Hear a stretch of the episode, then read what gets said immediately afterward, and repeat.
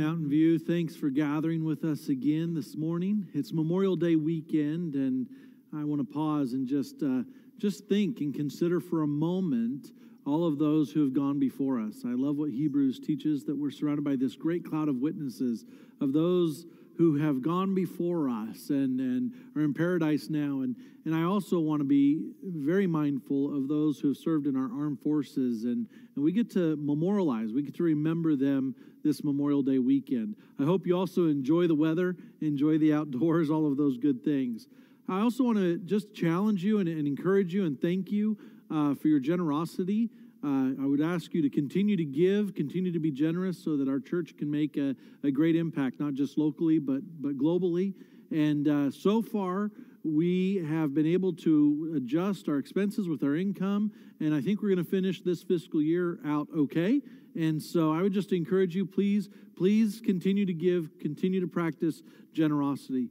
Several years ago, I spent some time just journeying through the Bible and trying to pick up on the big story, the big themes that exist in the Bible. As a matter of fact, we actually had a group of us who worked through the entire Bible in 90 days. We read the whole thing in 90 days. It, it, it's overwhelming, it's kind of a fire hose to the face. But, but in reality, what was cool about it is you get to pick up on this big theme of what God's trying to do. And so I, I want to encourage us to, to consider the big theme without a clear reminder of the much bigger picture of what God is trying to do, and particularly God's church. We can get stuck and settle for a view of the church that God never intended that God never uh, anticipated that we would have. The church is beautiful and it has the purpose of giving herself away wholeheartedly to the world God desires to reach, the world God desires to love, and the world that God desires to redeem. And this started all the way back in the book of Genesis. And so today I want to give us just kind of a survey of this whole story. And way back in the book of Genesis, the church that we know today wasn't necessarily established then, but we can see that back in Genesis, God was doing something pretty remarkable by sending people out on mission to save the world. And that's what God was doing. God created the world. He made the world. He made everything in the world. He created mankind, human beings, men and women. And we saw this happen through Adam and Eve, an individual uh, family that God began working in and working through. But as we know the story with Adam and Eve, trouble hits the family, specifically through their sons, Cain and Abel. And Cain and Abel, man, they introduced sin and rebellion and greed and selfishness and pride, and fighting begins to fill the world. And eventually, God has enough of this. He says, Enough is enough is enough. And he decides to correct all of these problems through another family. God is going to save the world by preserving a family. He's going to send a flood and he's going to preserve one family, Noah's family. But if you read that, even Noah's family eventually fall into sin. And then we hear about the Tower of Babel. And the Tower of Babel happens, and at the Tower of Babel, God deals with sin. He deals with sin by dividing people from each other and by spreading them throughout the world. They're, they're scattered. And now people are separated and people are apart, not only from God, but from each other. And strife and war and brutality and dissension and hatred and wickedness and sin begin to rule the earth. And then we see God's master plan to save the entire world we begin to see God has a plan from the beginning where He is going to establish His multicultural, multi generational family, not a specific family like Adam and Eve's family or Noah's family, but a bigger family to bring God's message of love and hope and grace and mercy to a really messed up world. And we find this plan really being introduced to us in Genesis chapter 12. And so if you have your Bibles, you can turn to Genesis chapter 12. It'll be on the screens. Let me read it to you. Verse 1 says this Now the Lord said to Abram, Go, go from your country and your kindred and your father's house to the land that I will show you.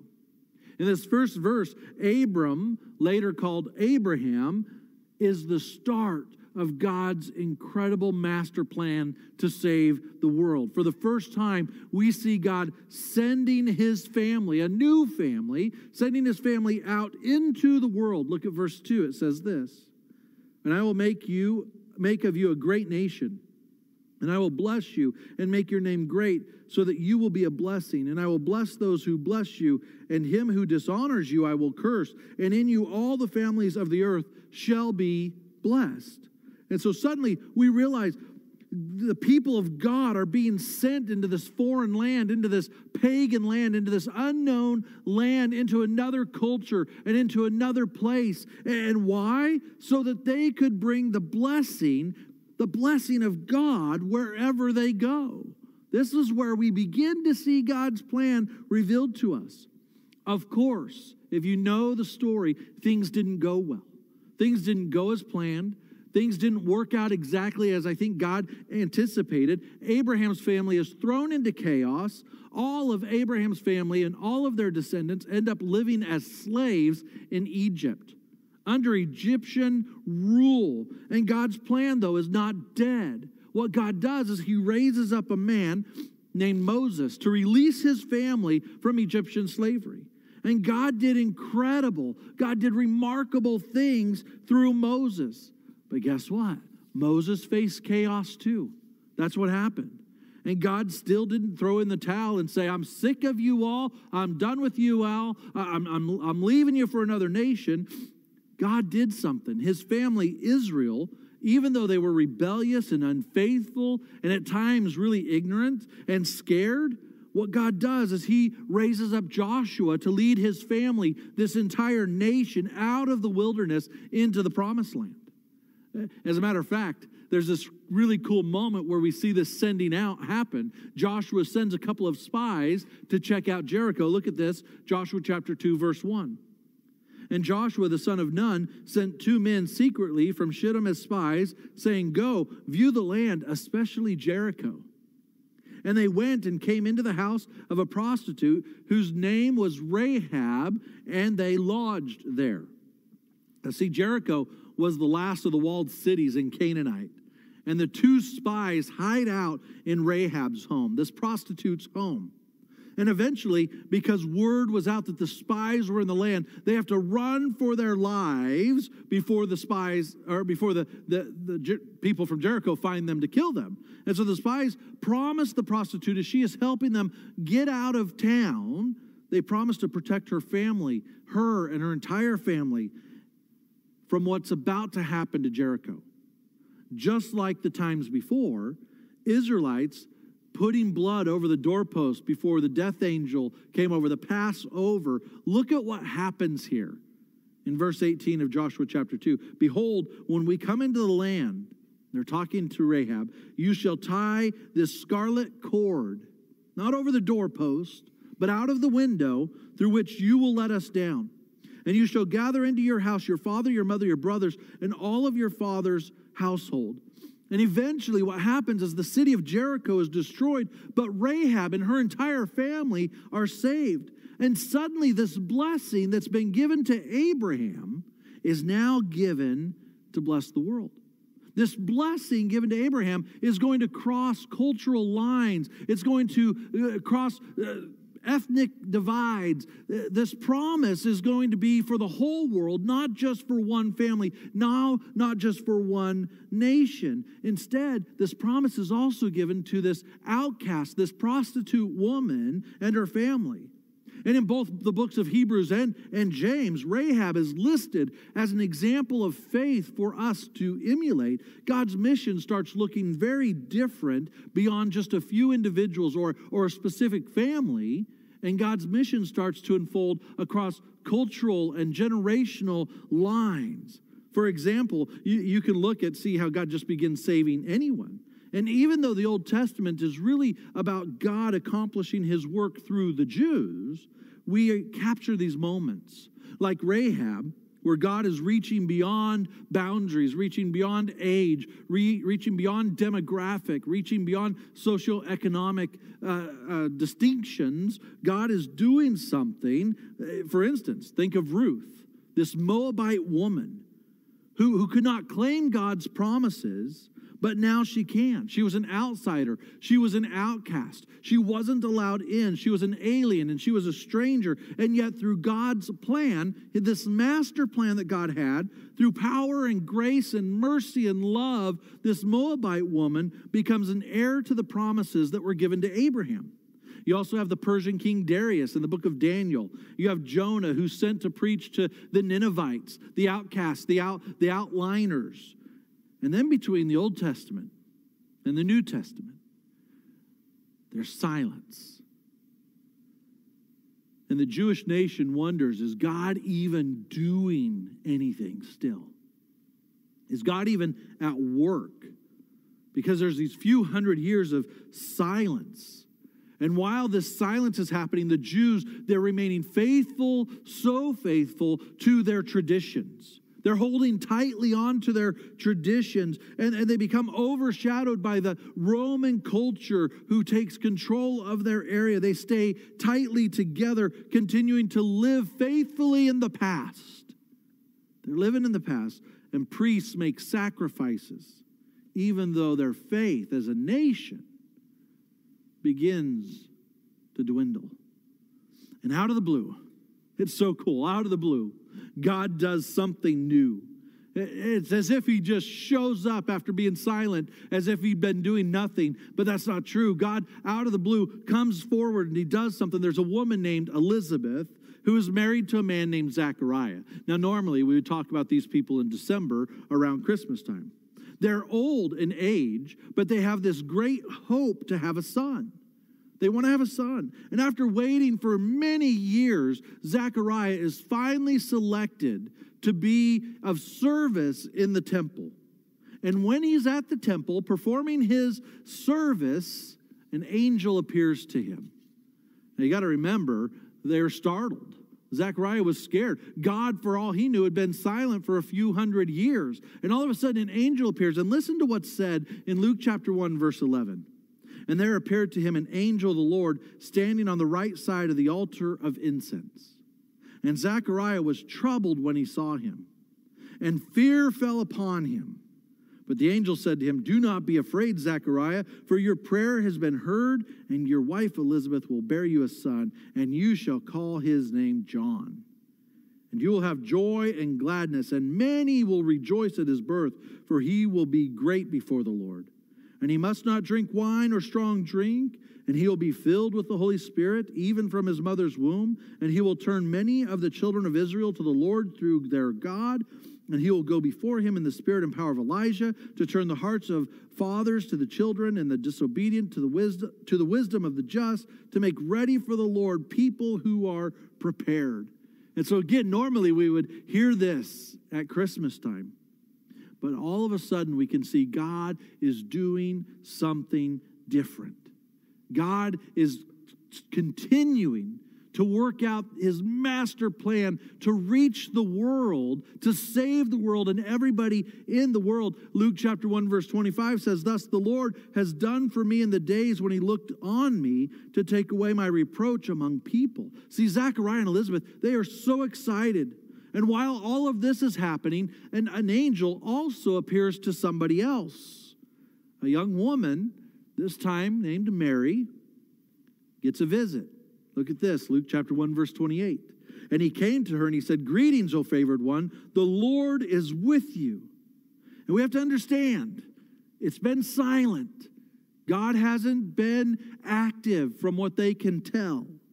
And all of a sudden, after a few hundred years, surprise, an angel shows up, talks to Zechariah. Surprise, an angel shows up to talk to Mary. Here it is. Naturally, Mary was troubled. I mean, she was scared. She had fear. And so this angel tries to calm her fear, sort of, and says this in Luke chapter 1, verse 30. And the angel said to her, Do not be afraid, Mary for you have found favor with God, and behold, you will conceive in your womb and bear a son, and you shall call his name Jesus. He will be great, and he will be called the Son of the Most High. And the Lord God will give to him the throne of his father David, and he'll reign over the house of Jacob forever, and of his kingdom there will be no end. And so Mary is given the best news ever The best news ever. God has not abandoned his people. God is still working out his plan. Even though Mary doesn't understand everything yet, God is about to do something that nobody could have predicted, nobody expected, nobody even anticipated. And notice, Mary and Zechariah both respond to the news from the angel almost in song. And so if you look at Luke chapter 1, verse 46, this is what Mary says. Mary said, My soul magnifies the Lord, and my spirit rejoices in God my Savior. For he has looked on the humble estate of his servant. For behold, from now on all generations will call me blessed. For he who is mighty has done great things for me, and holy is his name. And his mercy is for those who fear him from generation to generation. He has shown strength with his arm. He has scattered the proud in the thoughts of their heart. He has brought down the mighty from their thrones and exalted those of humble estate. He has filled the hungry with good things, and the rich he has sent away empty. And, and he has helped his servant Israel in remembrance of his mercy as he spoke to our fathers. Here it is, that blessing that's going to continue, not just for a family, but onward for an entire nation, and beyond that, an entire family to Abraham and to his offspring forever. See, Mary sings about this original blessing that God promised to Abraham that the entire world, the whole entirely world, would be blessed through Abraham. But look what Zechariah says in his prayer of thanksgiving when his son was born, verse 67. And his father Zechariah was filled with the Holy Spirit and prophesied, saying, Blessed be the Lord God of Israel for he has visited and redeemed his people and has raised up a horn of salvation for us in the house of his servant David, as he spoke by the mouth of his holy prophets from of old, that we should be saved from our enemies and from the hand of all who hate us, to show the mercy promised to our fathers and to remember his holy covenant, the oath that he swore to our father Abraham to grant us that we, being delivered from the hand of our enemies, might serve him without fear in holiness and righteousness before him all our days. Do you see it? I've just tried to set up a case for us. Do you, do you see it? See, God's master plan to bless and to reach and to adopt and to redeem and to save and to restore has never been forgotten or neglected. Don't miss this. God's master plan that He introduced to us in Genesis chapter 12 to bless and to reach and to adopt and to redeem and to save and to restore has never been forgotten and has never been neglected. You see, God's plan is full steam ahead right here when John is born and Jesus is born, but not just then, now too. God's plan is full steam ahead, to, and it's about to affect every city and every village and every neighborhood. And Zechariah and Elizabeth's son, John, announces that Jesus, Mary's son, is, is the Messiah, and he's going to change the world, and he's going to be the one who is going to die so that the hearts of men and women might be drawn toward him and they might experience a transformation that's going to last forever. And Jesus begins to teach, he begins to show us about the kingdom of God and one of the things that Jesus tells us is that the kingdom of God isn't in some distant future, someday. The kingdom of God, Jesus says, is now. The kingdom of God is at hand. It is now. It's in the present. It's right now. And God's kingdom, his rule, his rule's not going to come through military fighting or political fighting or elections. The kingdom of God is going to come when sins are forgiven and the hearts of people are set free to do everything that Jesus showed us to do. That's how God is going to build his kingdom.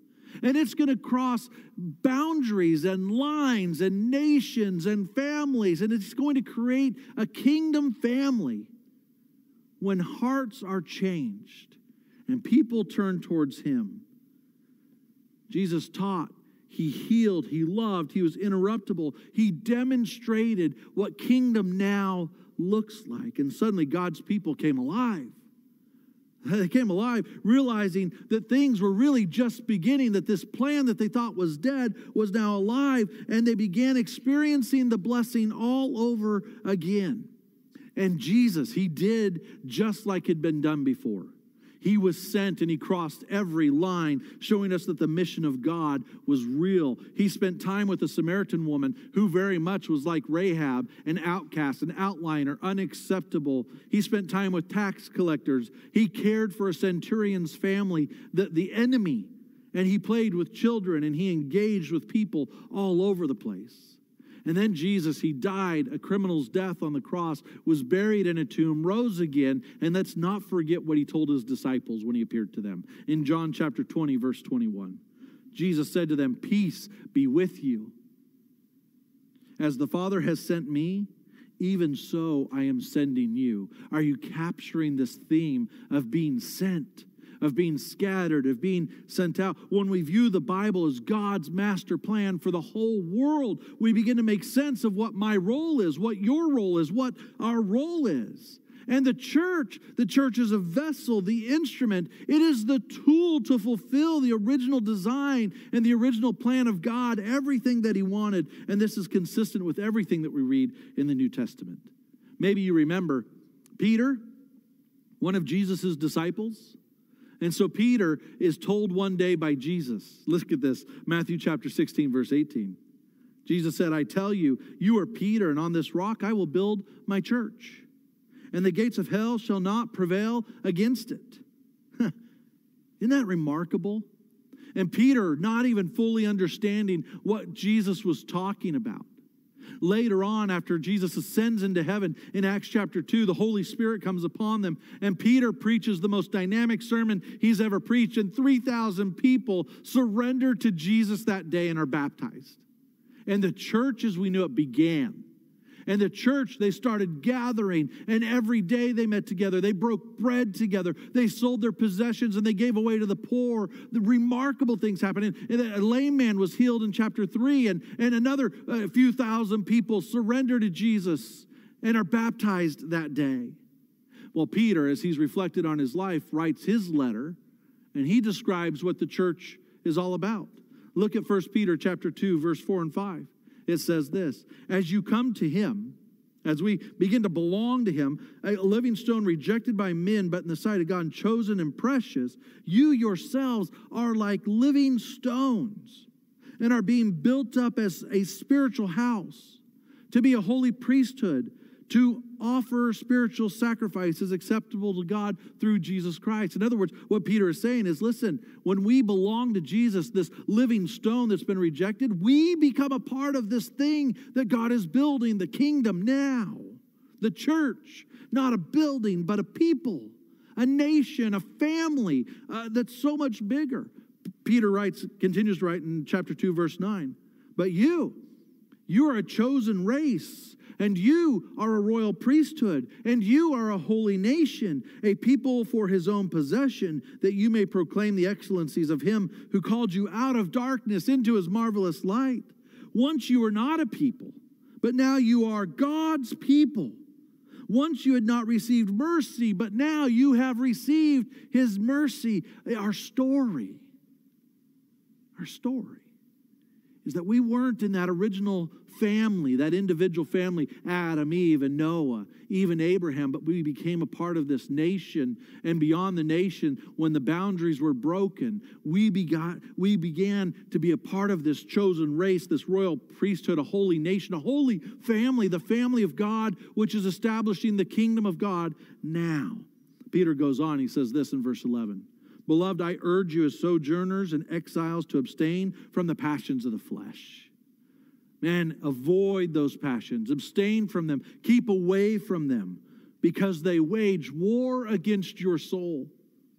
Keep your conduct among the Gentiles, in other words, the outsiders. Keep your conduct honorable, so that when they speak against you as evildoers, they may see your good deeds and glorify God on the day of visitation. Do you see it? Whether we start in Genesis, whether we start in the Gospels, whether we read Paul's letters to the churches or whether we read Peter's letter, the theme is sure. God has wanted a people who would be exclusive to Him, celebrating Him, honoring Him, loving Him, surrendering our lives to Him, holy and set apart, distinct, loving, and beautiful, so that the world might be saved. This is so important for us to wrap our head around. Because when I belong to Jesus, and when you belong to Jesus, when we belong to Jesus, I belong to the family of God. And God's plan is to use His family to change the world. If you belong to Jesus, like I belong to Jesus, I belong to this incredible family, the kingdom of God. And God has every intention. It's always been in His intention, whether you start in Genesis or the Gospels, to use His family to save the world. That's you and that's me. There's something special, incredibly special, about the family of God. We call it the church. It's unlike anything else in the world. It's one of the reasons that all of us long to gather again because there's something so unique and so special about it. And in church history, the church has always advanced, always advanced when it's been scattered, not, not the gathering.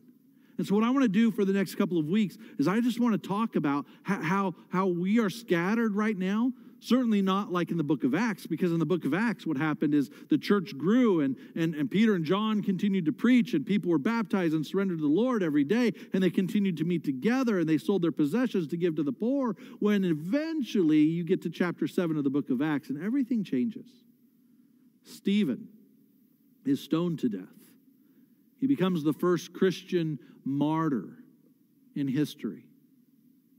And because of that death, Acts chapter 8, we see a guy named Saul who begins persecuting Christians. And he's walking into their homes and he, he, he enters into their homes and he, he takes captive those who are proclaiming the good news of Jesus. Now, listen, our circumstances are nothing like that, but in a lot of ways, we know what it's like to be scattered. We know what it's like when we cannot gather. And what we're going to do over the next few weeks is we're going to be reminded about all that God is capable of doing in us and through us to change the world and to make this world as much like heaven as we possibly can. The tensions are real. They are. I mean, I'm gonna have the camera guy look at the room. This, this is it. This is how church has been now for 11 weeks. This is, this is how I preach. I preach to a camera. And I preach to a few people, the worship team, and a, and a few people in the sound booth. I long, I desire to gather again. But just because we can't gather doesn't mean that God, His plan isn't being fulfilled, that God's still not working things out, that God's not accomplishing His great things. And the reality is this there are a lot of tensions right now. There's tensions politically and about the church. And, and, and although I really do appreciate the robust discussion that society is having about the importance of church, some things that our, that our politicians don't understand is they can't declare whether church is essential or not. Because in Genesis chapter 12, God declared how essential church is. Nobody can determine how essential it is. And to be honest with you, although I appreciate this robust discussion that our society's having, I am tired. I'm tired of the church being compared to a box store like Walmart, a liquor store, and a salon. Why? Why? Because the church is nothing like those. The church is so much more than that. And when we view the church as just something like a store down the street or a fast food restaurant, we miss it. We miss it. And I imagine our local and our state, our national politicians are facing tons of pressure. I've tasted just a little of that. But so far, so far, the guidelines that we have, here we are. A church, we, we could gather but we would have directional arrows telling you where you can sit and where you can go. We'd have we'd be able to limit this room and that room with how many people can be there. And, and, and we could do all of these things. But you know what? That's that's not how i want to do church.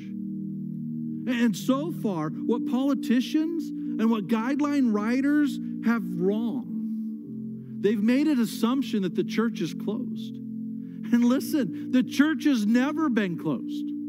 Since God created the church, the church has been about a people who are doing the work of God, not the building that they gather in. And they can say all day long the church is closed. The church isn't closed, the church has never been closed. Look what we're able to do every Sunday morning. Is it ideal? Certainly not, but we're able to do it. Mountain View, you've provided bags and bags and bags of food for the impoverished people who are a part of Highland Elementary right here in the church's neighborhood.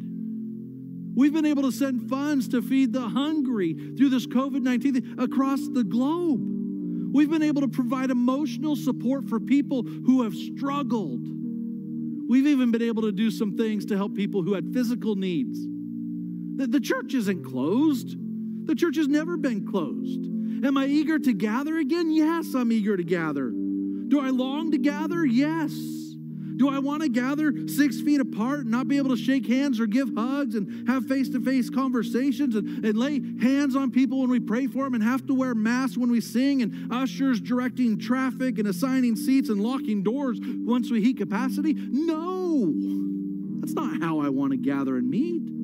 Do we have a plan? Yeah. And as soon as Multnomah County enters phase one, we will. But you have to understand the church has never been a place. The church has always been the family of God going on mission together to accomplish the master plan of God, the mission of God. And the church has always been a family who intentionally and purposefully lay down their own lives, surrender at the foot of the cross, so that others beyond the lines can gather again, can belong to the kingdom. Mountain View, unlike any other time in history, we must be committed to our neighbors. We must be committed to our community. We must be committed to our city. I'm reminded of what Paul wrote in Second Corinthians. He was uh, charging the church. And he said this, and you show that you are a letter from Christ delivered by us. He says this, written not with ink, but with the Spirit of the living God, and not on tablets of stone, but on tablets of the human heart. In other words, Paul's saying, listen, we are his witnesses, we are his ambassadors, we are his family on mission together. And God is using us to change lives. And so here's my challenge for you. Here's what I want you to do. Every day this week, every day this week, can you ask God, how can I be your letter of grace and mercy right where I am? Every day this week. When you go on your walk, when you pull out of your driveway, when you open your shades or blinds in the morning, stop and say, God, how can I be your letter of grace and love and mercy right where I am? Are my circumstances what I want? No. But God's not dead. The church is alive. We're not closed. We're open. And He's wanting to use you and me, all of us to be his letter of grace and mercy and love. Maybe to our neighbor. Maybe to our family. Maybe to the kids down the street. Maybe to the person who continues to work at the checkout counter at the grocery store. Every day this week, would you, Mountain View, begin to pray? So that we can fulfill God's plan, we have to stop entangling ourselves in cultural affairs. And we have to engage our culture for the common good. What do they and what do we agree upon? And let's focus on that. Mountain View, I want us to be a church for the world, not just a church in the world. It is so easy to be a church in the world, but I want us to be a church for the world. And we can do that whether we gather or not. We can do that whether we're in this room or not. As a matter of fact, let's join God on his mission. the mission that he established long before any of us ever breathed. Long before our country was established, long before, uh, it was really right after creation. Let's join God on the mission that he has for his family. Let's continue to embrace people and invite them into the family every day this week. How can I be your letter of grace and mercy right where I am? Let's sing.